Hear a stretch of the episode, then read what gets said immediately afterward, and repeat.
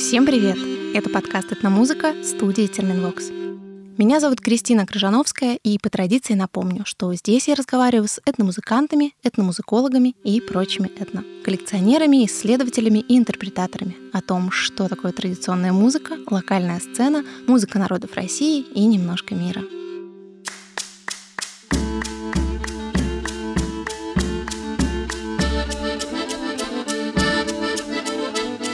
Сегодняшний выпуск такой же необычный, как и прочие, в том смысле, что он был записан на чердаке небольшого особнячка в центре Москвы в переговорке подкаст-студии «Терминвокс». И его никто не должен был услышать. Это был разговор с Булатом Халиловым, панк-этнографом, сооснователем кабардино-балкарского лейбла Aret Recordings и гостем нашего самого первого выпуска. Так выходит, что спустя год я пригласила Булата обсудить несколько тезисов для открытой записи. Но, как это часто бывает, мы поговорили о множестве других важных вещей. И об отмене российской культуры, о высокой ценности регионального слушателя и даже об идеальных планах развития национального языка. Послушайте и вы наш разговор и напишите, как вам и стоит ли делать такие выпуски еще.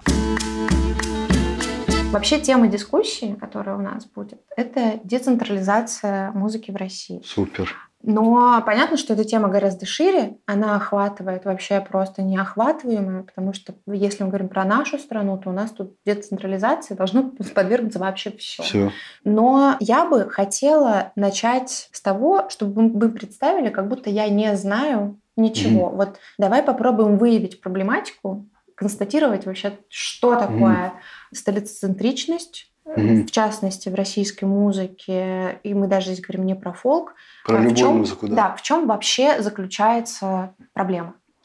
Мне кажется, что есть существенная проблема того, что, с одной стороны, Россия вообще презентует себя как самая разнообразная и богатая по культурам, даже и по музыкальным традициям, по языкам страна. С одной стороны, это да, правда, действительно, в России проживает множество народов. С другой стороны, они никак не представлены в, ну, скажем так, музыкальной среде, даже в российской. Я не говорю уже про международную э, музыкальную среду или даже музыкальный бизнес. Вряд ли большинство людей даже тех, кто занимается, к примеру, э, любой современной музыкой, от авангарда до поп-музыки, что-то много знает про музыку в регионах, будь то традиционная музыка, которой мы занимаемся, или какой-нибудь андеграунд. В общем, все знают про питерские и московские группы. Может быть, кто-то знает про екатеринбургские, но никто ничего не знает о музыке в регионах. И вообще, есть ли там эта музыка? С одной стороны. С другой стороны, даже если есть какая-то региональная группа, в принципе, ее звучание такое же, как и в Москве, потому что какое-то усредненное звучание становится эталоном, и какой-то региональности в современной музыкальной культуре, широко известной в России, ее нет. Нужно быть суперспециалистом, чуть ли не этнографом, археологом, чтобы в этом разбираться, что об этом знать. И мы каждый раз говорим, если какая-то музыкальная культура находится в таком положении, что ты должен прям быть суперспециалистом, чтобы в ней шарить, это значит, что дела у этой культуры плохи. Все дело в том, что это касается не только музыки, все ресурсы сосредоточены в столицах. В принципе, если ты хочешь чего-то в жизни добиться, то, скорее всего, тебе лучше поехать э, в Москву, в Питер. И вот этот стереотип, который сформировался в России, и опять же, очень странно, что Россия такая огромная, а стереотипы везде одинаковые. Это значит, что тренд, который формируется в центре, он распространяется везде. И в целом, когда мы говорим о богатстве культур в России, ну, это только обертка, это только витрина. Если мы идем глубже, то все не так радужно. И если не децентрализовать все эти процессы, то в каком-то обозримом будущем работать будет не с чем. И, по-моему, это может быть катастрофой, если регионы из просто каких-то придатков не превратятся в субъекты, которые сами понимают, сами решают, что делать со своей культурой. Но это мы говорим с тобой на уровне, не знаю, на уровне, наверное, уже политическом таком.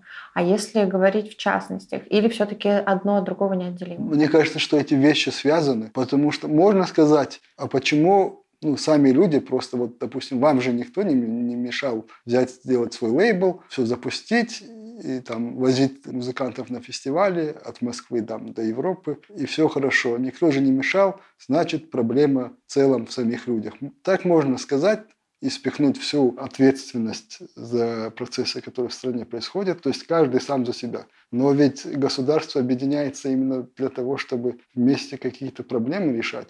То есть само понимание того, как музыка в регионах должна формироваться, как она должна поддерживаться, оно и диктует то, как сами музыканты в регионах к себе относятся. А это на самом деле комплекс неполноценности. Люди думают, что я из какой-то там ну, деревни, даже если это столица какой-нибудь республики. И музыка не здесь, и будущее не здесь. Будущее это где-то там. Будущее в Москве или за границей. Это на самом деле страшно, потому что я думаю, что у каждой культуры и у каждого человека может быть свое понимание будущего, и его нельзя отнимать. Каждый может придумать будущее такое, как он хочет исходя из своей культуры.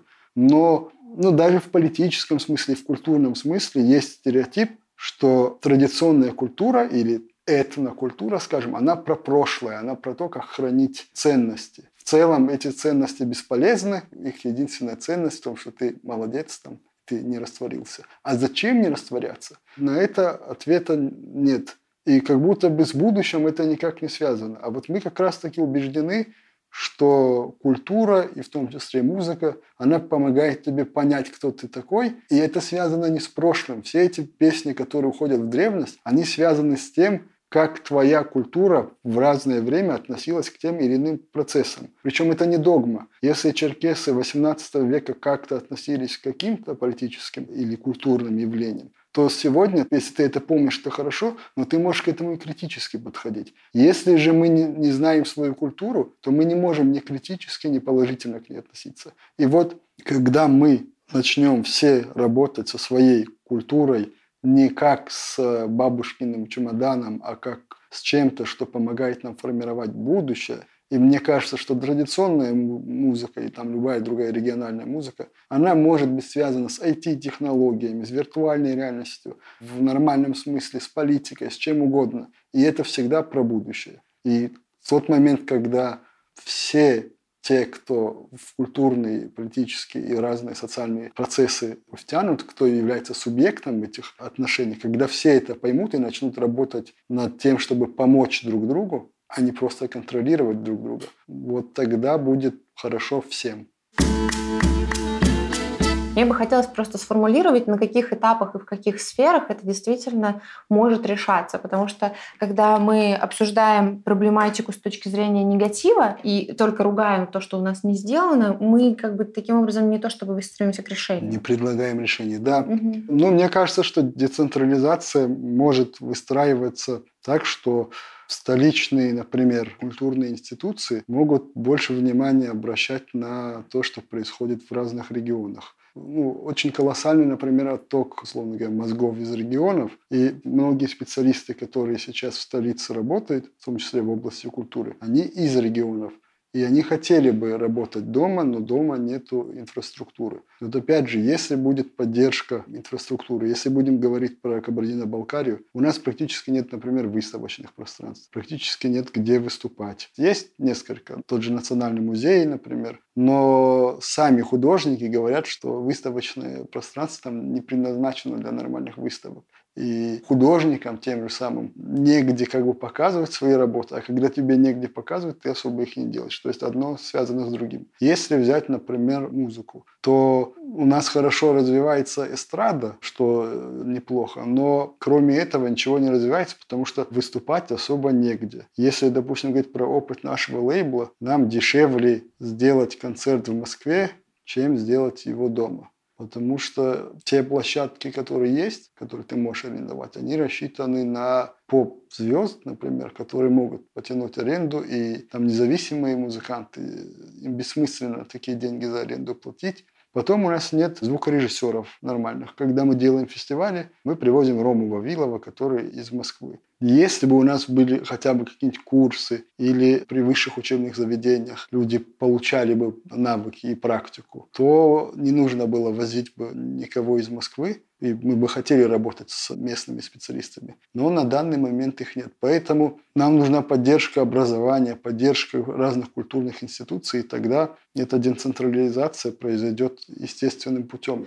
Мы с тобой поговорили сейчас, э, ну так по касательной прошлись по государственной, федеральной, региональной поддержке. Ну, сюда можно включить, наверное, и бизнес, потому что они тоже не всегда понимают свои имиджевые бонусы, да, которые они приобретают, занимаясь культурными проектами. И традиционная музыка сюда, конечно же, входит. Они здесь тоже с точки зрения выгоды могут на это смотреть, но с ними сложно разговаривать на местах. И опять же, к ним надо заходить через центр, да, фактически. Именно так, да, есть большая часть спонсоров или тех, кто давали нам какие-то средства на те или иные проекты, это были институции, которые организованы там в Москве. Какое-то время нас поддерживал Республиканский государственный центр русского фольклора, он находится в Москве. Сейчас нас периодически поддерживает музей «Гараж». С точки зрения бизнеса в республике не сформировалась среда, где бизнесмен поймет, зачем ему это надо.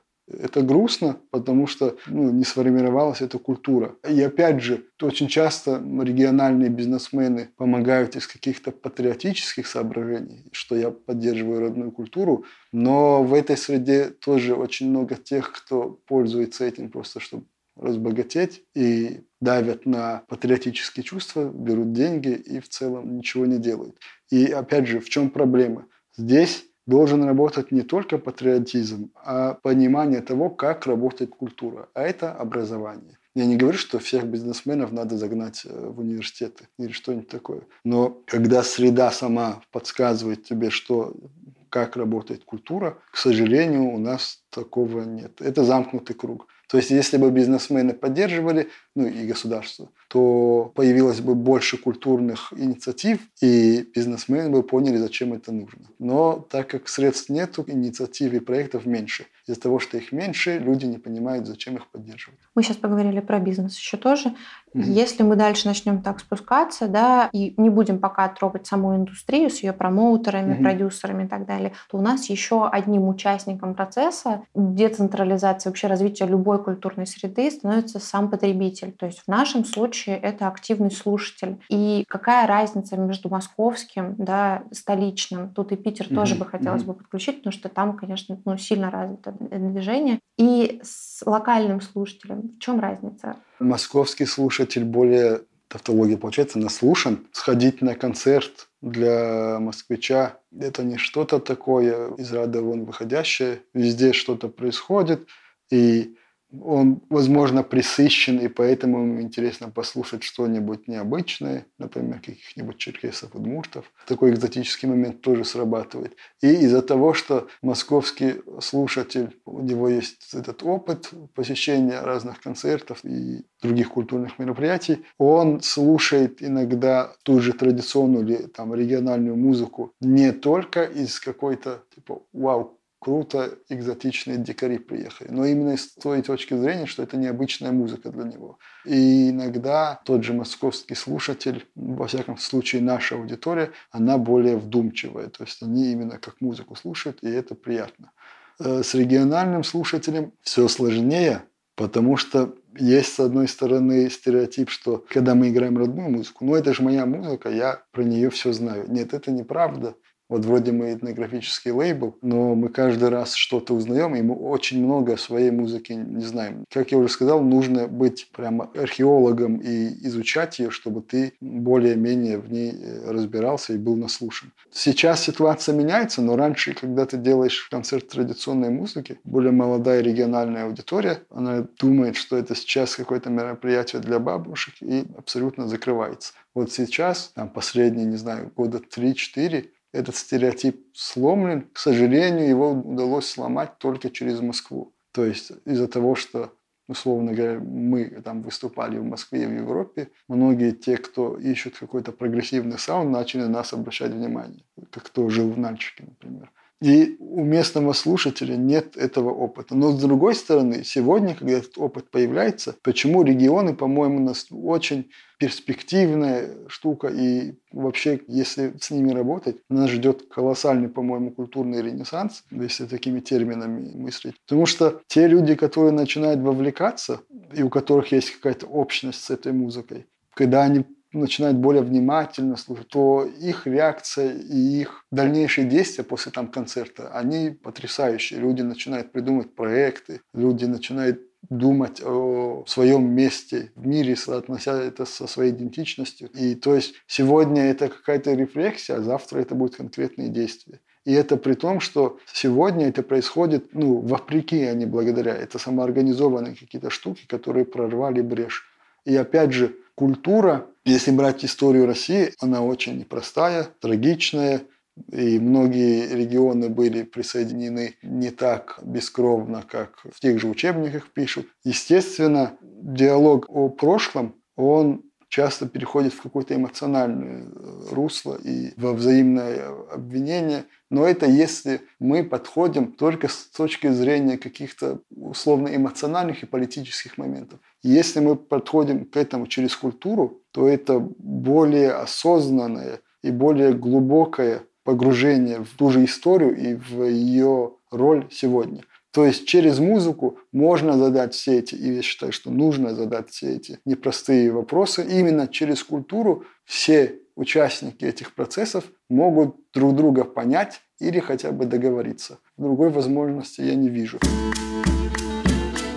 сказал интересную вещь о том, что слушатель региональный, он когда до отклика дошел, mm-hmm. то есть ты к нему долго шел навстречу, контакт случился, то его фидбэк, он гораздо ярче, чем у прогрессивного там, московского слушателя. Или мы, как исполнители, его э, ярче воспринимаем, потому что мы очень хотим найти общий язык с местной аудиторией. Ну, в итоге получается, что неважно с чьей позиции как раз mm-hmm. дороговизна этого контакта, ну вот в рекламной среде есть понятие э, стоимости стоимость контакта, когда вот мой просмотр или наше прослушивание подкаста, оно стоит столько. И вот мне кажется, что здесь вот этот контакт, именно если мы говорим про общение, то контакт со слушателями из регионов, он тебе дороже. То есть ты за него отдал больше и получил в ответ тоже больше. И как будто бы это тоже один из инструментов, как дойти, собственно, до каких-то реальных дел, как ты сказал, mm-hmm. да, то есть децентрализовать Музыку можно посредством общения. И как будто бы следующий этап, помимо собственного творчества, которое ты делаешь, да, это просветительская деятельность. Сейчас мы не можем там сказать, что это на уровне образования возможно, да, но точно мы можем образовывать это через кросс культурные, кроссплатформенные истории. И тут, конечно, мне кажется, что важно поговорить про медиа и про СМИ. И вот мне понятно, как работать с просветительскими проектами и медиа в столицах. И абсолютно непонятно, как взаимодействовать с региональными СМИ. И имеют ли они вес? В целом, я могу то же самое сказать, потому что так получается, что я больше работаю с московскими СМИ. И это, опять же, проблема. Но с другой стороны, сегодня СМИ – это не просто газета, которая печатается только в Москве. Любой нальчанин, там, любой житель Северного Кавказа или любого другого региона может эти СМИ тоже читать, там, смотреть, слушать. Поэтому, да, ну, это не так проблематично. Но да, есть проблема в том, что медиа-среда на Кавказе вообще, ну, если брать именно музыку. Плохо развита. Когда мы делали фестивали, к нам приходят там молодые люди, мы спрашиваем, как вы нас нашли? Ну, в Инстаграме увидел. Или там кто-то приходит и говорит, а я не знал, что вы до этого э, делали фестивали. А где ты ищешь информацию про фестиваль? Нигде. А что ты читаешь? Ничего. Эти СМИ, эти медиа только предстоит создать. Я уверен, что они нужны, потому что прямо про суперспецифическое, что происходит там в Нальчике или в Кабардино-Балкарии, в Адыгее, Северной Осетии, возможно, не будет так интересно читать всем, но нужно знать контекст. Еще один из инструментов децентрализации, если мы будем рассказывать сами друг другу о себе. Это очень важно. Я это вскользь упомянул, но хорошо, что ты это артикулировала, что для той же децентрализации нужно общение. Мы должны друг с другом разговаривать. И децентрализация, опять же, это может звучать для кого-то, что как будто это регионы против центра. Нет, это все друг с другом. Это, опять же, централизация такая тотальная. Она еще привела к тому, что люди, ну, условно говоря, в Удмуртии не знают ничего о людях в Осетии и наоборот. И, в принципе, мы даже не интересуемся жизнью друг друга. Но есть другая проблема. Если, допустим, условный житель Ижевска захочет узнать, как люди в Нальчике живут, то ему нужно будет информацию по крупинкам, где-то там собирать, где-то... Как ты думаешь, кто это должен делать? Это должны делать местные люди, потому что если они не сделают, если люди в регионах этого не начнут делать, то этого и не произойдет. Но должно быть распределение ресурсов. И опять же, тут нет одного виноватого или жертвы в этом смысле. Все. Все должны начать с себя Но при этом, когда, допустим, ну, человек из региона говорит москвичу, что вы должны распределить средства, это правильно. Когда москвич говорит, вы должны работать, это тоже правильно. Просто проблема в том, что вот не хватает этого общения, и когда мы кидаем друг другу обоснованные претензии, все просто переходит в ругань и выяснение, кто виноват. А радио и телевидение региональное? Насколько они безнадежны? На данный момент оно безнадежно. Я долгое время работал, лет шесть проработал на местном радио, и это был интересный опыт.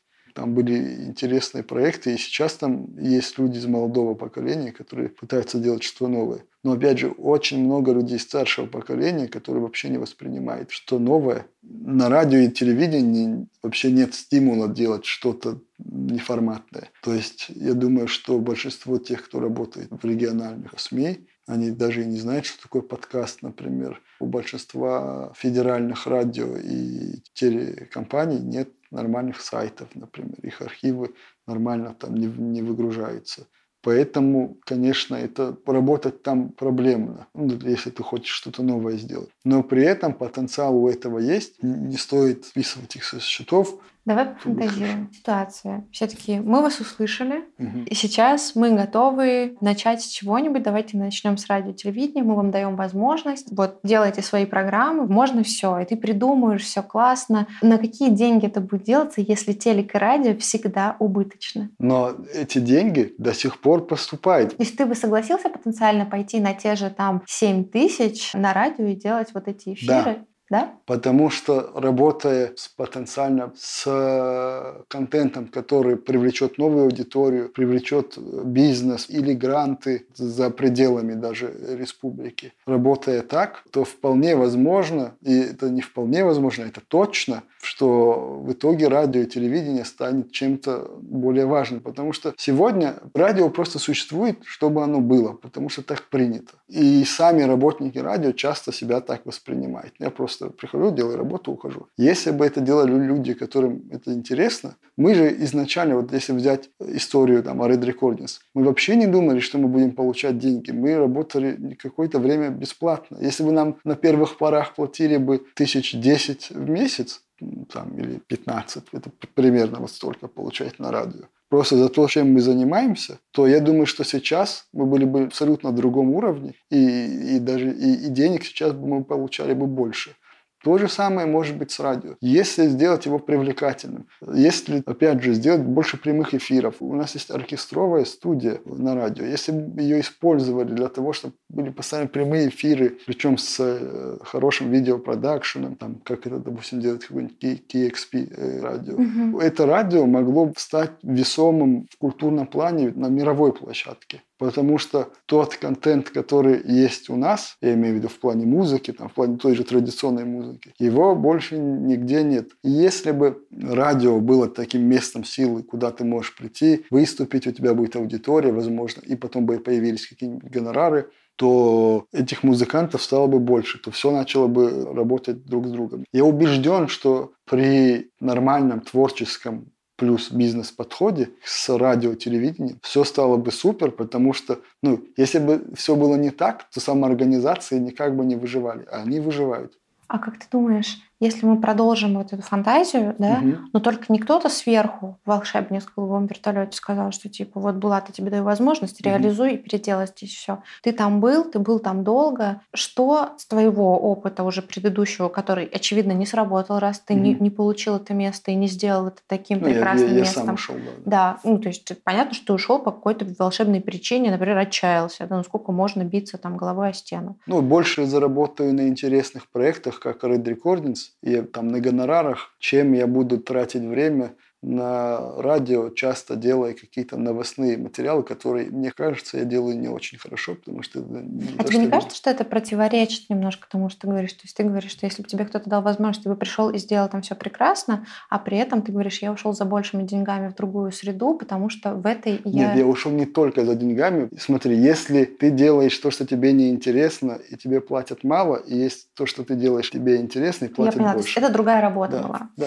Чтобы ты на той работе работе, на которой ты был, мог делать то, что тебе интересно, чего тебе не хватало, что нужно сделать любому другому парню на старте своей жизни, который у него только-только вот семья появляется, только-только что-то еще. Ему уже нужны деньги, но он вот сидит на своей классной маленькой региональной радиостанции и мечтает нести свет, добро, счастье и народную музыку. Что ему нужно сделать, чтобы продвинуть передачу, чтобы поговорить со своим начальством? Что ему надо? Ну, если бы я знал, я бы поговорил и все это изменил. Я же говорю, в моем случае на радио, где я работал, там все были старшего поколения, очень старшего. Мы расписывали много проектов, но в итоге их запустить не удавалось потому что это значит, это надо будет все менять. Но само начальство, коллектив, скажем так, он на это не особо откликался. И, возможно, я бы смог бы там очень долго времени искать к ним какой-то подход и что-то изменить, но это было очень изматывающе. И в целом мне больше хотелось делать интересные проекты, чем искать подход к своему, условно, редактору. И занимаясь лейблом, там никому подход не надо искать. Мы отправили пресс-релиз на фестиваль, и нам говорят, вау, классно, приезжайте, никто нам не говорит, как вы выступать, что делать. Все хотят услышать наше видение. И мне кажется, что пока большая часть старшего поколения, которое в регионах сидит в музеях,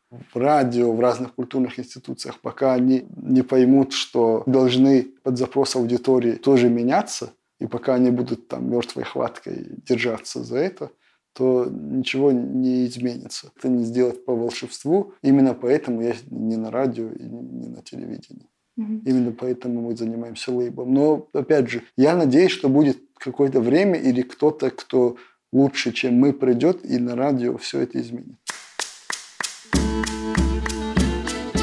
Смотри, тогда, если не медиа или не медиа изнутри, у нас остается интернет. Почему он вдруг не такой всесильный оказался? То есть, казалось бы, наш региональный слушатель, как и московский, угу. потребляет информацию из тех же ресурсов, читают одни и те же СМИ, да, они все московские, всем доступны. Что вдруг такое случается, что все-таки мы даже через интернет не достигаем нашего слушателя? Но интернет, он очень большой, и иногда тебе нужно знать, куда пойти и посмотреть. То есть не так, что все читают все. Такого тоже нету. Все подписаны на что-то, например, крупное. Как-то выходило интервью на «Медузе» со мной, которых признали иноагентом. И там один из комментариев, типа, вау, спасибо, «Медуза», я из Нальчика, я первый раз сейчас узнал. Ему ответ, как так, я из Петербурга, я уже 6 лет за ними слежу.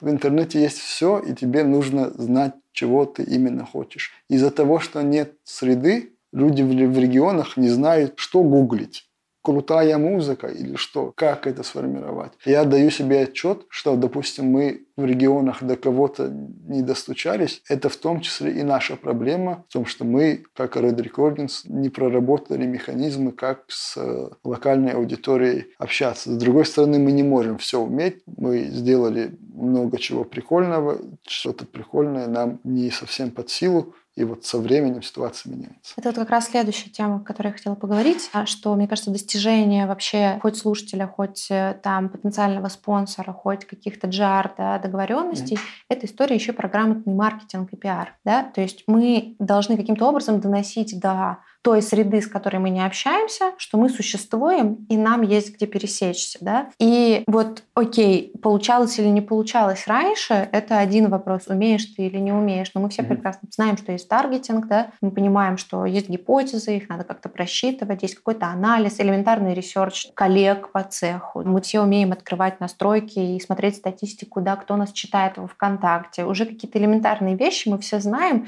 и, казалось бы, это должно всем помогать. И тут вдруг вот нас нас 2022 год, мы теряем эти инструменты, они уходят у нас из рук. У нас больше нет рекламных кабинетов, у нас нет возможности по понятным причинам рассказывать о себе точечно, у нас э, закрываются площадки, у нас не работают так, как должны работать соцсети, и мы не можем использовать эти промо-материалы, к которым мы привыкли, и еще даже mm. не до конца успели их освоить. Куда теперь нам идти с этим? Конечно, это все, что случилось, это жесть, все рухнуло. Ничего хорошего в этом нет, но если все-таки попробовать поискать и проанализировать ситуацию, по-моему, в этой ситуации все, кто хочет чего-то, то, что мы им предлагаем, все, кто хочет поразмышлять и, возможно, подействовать в рамках культуры в своем месте, в месте своей культуры в России и в мире, они начинают более активно искать материал. Я хочу сказать, что вот ситуация, в которой все рухнуло, заставляет людей искать новые смыслы, потому что они не могут сбежать туда, где это не рухнуло. Им по-прежнему нужно как-то жить. И жить это не значит просто кушать и спать. Ты все равно, как бы тебе не было грустно или трагично, тебе нужно продолжать нормальную жизнедеятельность, даже если она кажется невозможной. Тебе нужна музыка, тебе нужны книги, и ты знаешь, что сегодня уже все не так работает, и ты начинаешь более пристально что-то искать. Мне кажется, у нас упадут мощности, скажем так, и охват, но, возможно, повысится качество аудитории. Смотри, даже если мы говорим не про традиционную музыку, а вообще про музыку в целом, угу. любую. Сейчас из России ушли мейджор-лейблы практически. Угу. И площадки, к которым мы привыкли, такие как Apple Music и Spotify, да, они тоже теперь вне доступа для музыканта, да, то есть каталоги открываются угу. только в нашей стране, они не могут распространяться да, на Европу, там, на вообще на Америку и на Запад, и они еще не получают за это денег, да, сейчас. Ну, даже Bandcamp, PayPal не работает, и, например, я сейчас вижу, как люди покупают покупают наши релизы, мне приходят письма, но эти деньги я не могу получить. Ты не придумал, я так понимаю, судя по этому комментарию, никакой лазейки. Ну, я придумал единственную лазейку, можно донатить нам сюда. Следующий мой вопрос – это НФТ. Угу. Рассматривал ли ты когда-нибудь сферу уже давно не супер новых технологий, то есть все эти токены, все эти штуки-дрюки? Я думаю, что этим стоит заняться, но в этом разбираться буду точно не я. Я думаю, что каждый должен заниматься своим делом, и нам, наверное, нужен кто-то, кто будет помогать нам с, именно с коммерческим развитием. Но пока что мы не сможем им платить, поэтому все ну, в замкнутом круге. Но я думаю, что такой человек со временем появится. Mm-hmm. Да, но у меня нет на это ответа. Я думаю, что любое что-то новое должно рассматриваться – но при этом, опять же, читал немало статей о том, что хватит теперь всем бежать, делать NFT, потому что кто-то заработал. И еще плохо, что это часто делает не тот человек, который должен заниматься только коммерцией, а приходится музыканту или креативному директору лейбла что-то там придумывать про NFT, и вместо того, чтобы сделать классный продукт, классную концепцию, классный альбом, он что-то там с NFT придумывает. И получается ни туда, ни сюда. Но, опять же, возможно, кто-то может это совмещать. Но это точно не про нас, к сожалению. Смотри, я в этом ответе слышу еще одну проблему, которую, мне кажется, можно обсудить. Не кажется ли тебе, что у нас все самые классные инициативы продвигают креативные продюсеры, mm-hmm. а не те люди, которые могли бы делать бизнес в тех местах, в которых нужно делать бизнес. И mm-hmm. мы зачастую вынуждены просто решать не те вопросы, которые мы должны решать. Да, в которых мы некомпетентны.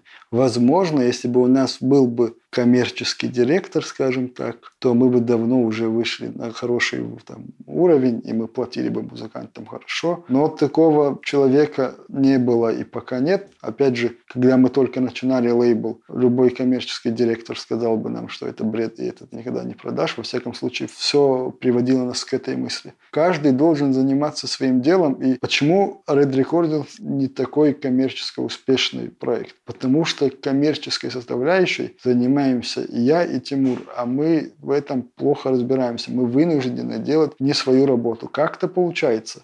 Потому что в целом я уволился со всех работ, занимаюсь лейблом, музыканты получают гонорары. В сегодняшней среде с традиционной музыкой это практически фантастика, что какие-то там еще турне у нас, что-то у нас получается, но опять же мы занимаемся не своей работой, когда мы ищем деньги.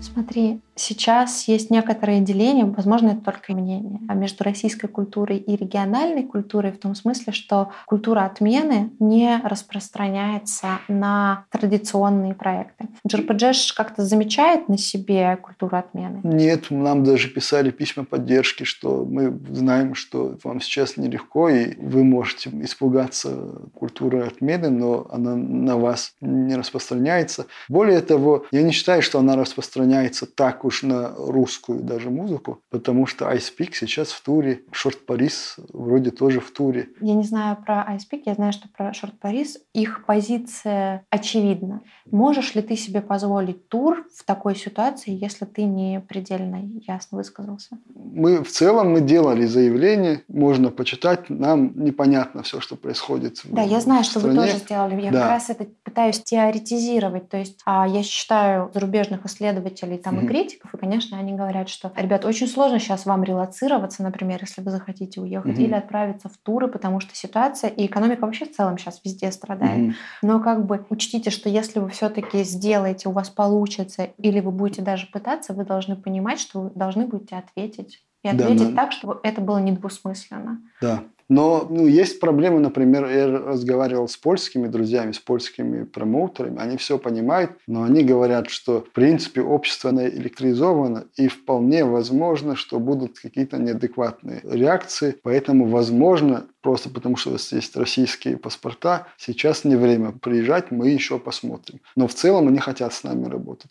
Поэтому, опять же, какое-то высказывание, оно может быть не радикальным или не инфантильным. Я думаю, что можно находить разный язык для высказывания своей позиции. Более того, я не понимаю, почему это может быть проблемой для российского государства. Я не считаю, что какое-то несогласие с официальной властью оно вредит государству. Мне кажется, что оно наоборот ему помогает. Как бы сейчас очень сложная ситуация, я бы сказал, катастрофическая. Именно поэтому мы должны, мне кажется, в регионах и в России, в принципе, находить формы заявления своей позиции. Вот опять же у нас был разговор с нашими друзьями из Flea Project. Это французско-швейцарско-итальянский проект, с которыми у нас коллаборация по адыгейской музыке. И вот когда мы говорили насчет культуры отмены, они сами очень э, осознанные ребята, но они говорили, вот сейчас сложно будет европейцам, допустим, когда пошла отмена русской культуры, объяснить им, что у вас просто паспорта, а вы типа россияне, но не русские. Я говорю, вот то, что кто-то не хочет слушать, это есть проблема.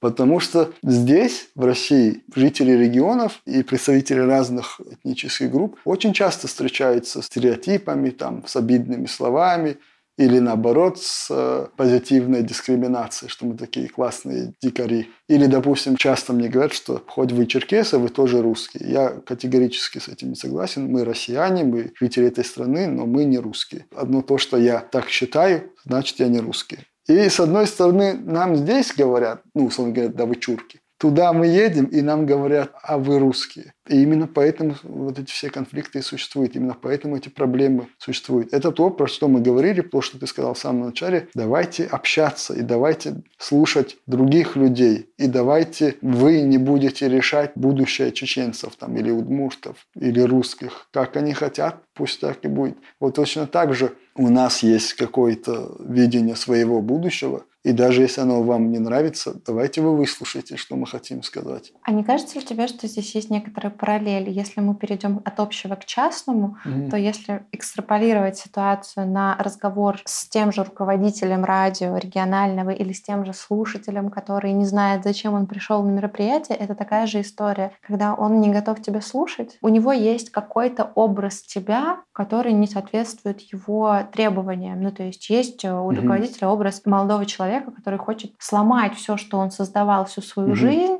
а не сделать новое и лучшее, вечное. Что в нашей риторике? То есть мы всегда знаем, что в их риторике не так, да? Угу. Что в нашей риторике не так, что мы не можем договориться. Я об этом думал. Если человек прямо не хочет тебя слышать, то я и не буду. Я лучше поговорю с тем, кто сомневается или кто на моей стороне, и мы вместе сделаем что-нибудь.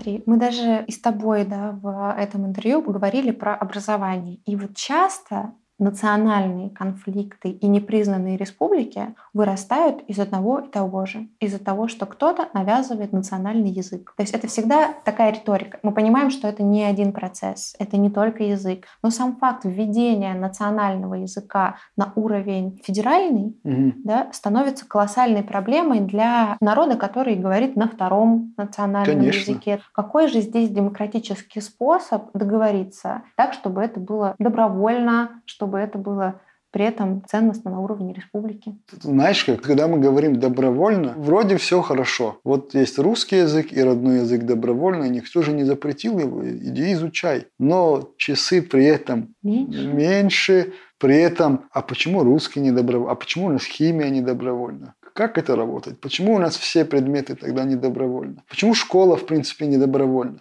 Это же, ну, это фикция, ну, это обман. А когда мы говорим добровольно, вот тогда либо все добровольно, либо действительно выстраиваем образовательную систему, у которой есть какая-то цель. И вот родные языки так, должны быть такой же целью. И опять же, нужно пространство, в котором ты будешь этот язык использовать. Почему, допустим, многие отказываются от добровольного изучения родного языка, а куда ты с ним пойдешь? Куда он для поступления нужен? Вот этой среды нету. Ее нету, в том числе из-за того, что этот язык добровольный. И окно, где этот пространстве, где оно будет использоваться, оно становится все меньше и меньше. И это должна быть государственная политика. Когда я говорю государственная, это государственная политика субъекта. Вообще-таки у нас федерация, и субъекты сами должны определять в рамках всеобщих правил то, как они будут работать с э, родным языком. Государство никак не поспособствовало тому, чтобы язык был привлекательным. Конечно, из него уходят. Точно так же, ну, условно говоря, музеи, они тоже не особо рентабельные. Но у нас же непонятно, как на них зарабатывать, как с родным языком. Но у нас же нет вопроса, нужны ли вообще в целом музеи. Нужны, просто нужен новый формат. Вот а правильно же... я услышала тебя, что нужно просто разработать систему, сделать нечто, что вызывает трудности привлекательным. То есть изначально мы работаем, грубо говоря, с репутацией языка, с да. его имиджем, а не просто такие, вот с этого года мы теперь с вами все дружненько учим язык столько-то часов в неделю, даже если он тебе не пригодится. Или и теперь и при поступлении обязательно сдаем экзамен, вне зависимости от специальности. Я да? думаю, что эти вещи должны идти вместе. Язык действительно должен быть, если ты живешь здесь, хочешь, не хочешь, ты должен изучать. И я думаю, что должно быть так, должен быть экзамен, но если это сделать просто, без работы, без с, работы с, с людьми, с, людьми, с разговором, да, да. должен быть ответ «зачем?». И в целом, ну, это то, что нужно любому языку, зачем он тебе нужен. Потому что если нет ответа «зачем», остается только несколько энтузиастов, э, которые просто... Что это тогда? Давай пофантазируем. Это СМИ на родном языке, это СМИ, возможно, это... колонки отдельные, угу. очень привлекательных людей. Да? Кинематограф, научные статьи, стендап на родном языке. То есть культура в широком смысле. Вот как с музыкой. Это не язык коммуникации, это язык идентичности. Но это должен быть язык коммуникации, язык развлечений, язык, на котором ты можешь материться. То есть, как любой другой язык, не экзотическое отношение, что так ты сохраняешь что-то. Ну, что это что-то прикольное, что это другой угол знания, потому что по-английски мы думаем вот так, по-русски мы думаем вот так. Опять же, появился кей-поп, появилась там э, всякие дорамы, аниме корейское. Очень много молодых людей, там даже в России, начало корейский язык изучать. Если у нас все это будет, то ну, вот даже сейчас там я вижу, на нас подписан японец, который изучает разные языки народов Кавказа, потому что ему музыка и танцы понравились. Понятно, что это исключение, но эти принципы работают. И язык не должен связан быть только с национальной культурой. Ну, он также может быть связан с программированием, с литературой, которая связана не с этническим. Чем больше будет массив разных интересных текстов, э, текстов в широком смысле, тем привлекательнее это будет. Потому что у нас же нет представления, что русский язык, он только про фольклор. Мы же общаемся про что угодно. Вот так и должно быть и с родными языками, потому что традиции – это лишь одна часть. Мы забываем про то, что это живой организм, который связан с сегодняшним днем и с будущим. Спасибо Булату за этот разговор и за разрешение его опубликовать. Надеюсь, для вас он был так же интересен и ценен, как и для меня. Давайте считать, что это своего рода бонус-эпизод. Такой же неформатный, непривычно не музыкальный, но про музыку, про культуру и про ценности, которые мы делим друг с другом. Спасибо большое, что слушали. Это был подкаст «Этномузыка». Ищите нас во ВКонтакте и в соцсети, которую нельзя называть. Собачка «Этномьюзик», нижнее подчеркивание. И, конечно, в телеграм-канале подкаст студии Терминвокс. Подписывайтесь на «Этномузыку» на всех подкаст-площадках, ставьте оценки оценки и пишите в комментариях, что бы вы хотели слышать в новом сезоне этномузыки. Рекомендуйте гостей и темы, оставляйте отзывы. И, как всегда, спасибо за красивые картинки и анимацию к подкасту Лизе Семеновой. Вела этот подкаст я, Кристина Коржановская. Я же писала звук. Простите за качество. Монтировал этот выпуск Оля Лапина. Помогала с редактурой Лена Ершова. А за всю остальную, менее заметную, но не менее важную работу спасибо команде подкаст-студии «Терминвокс».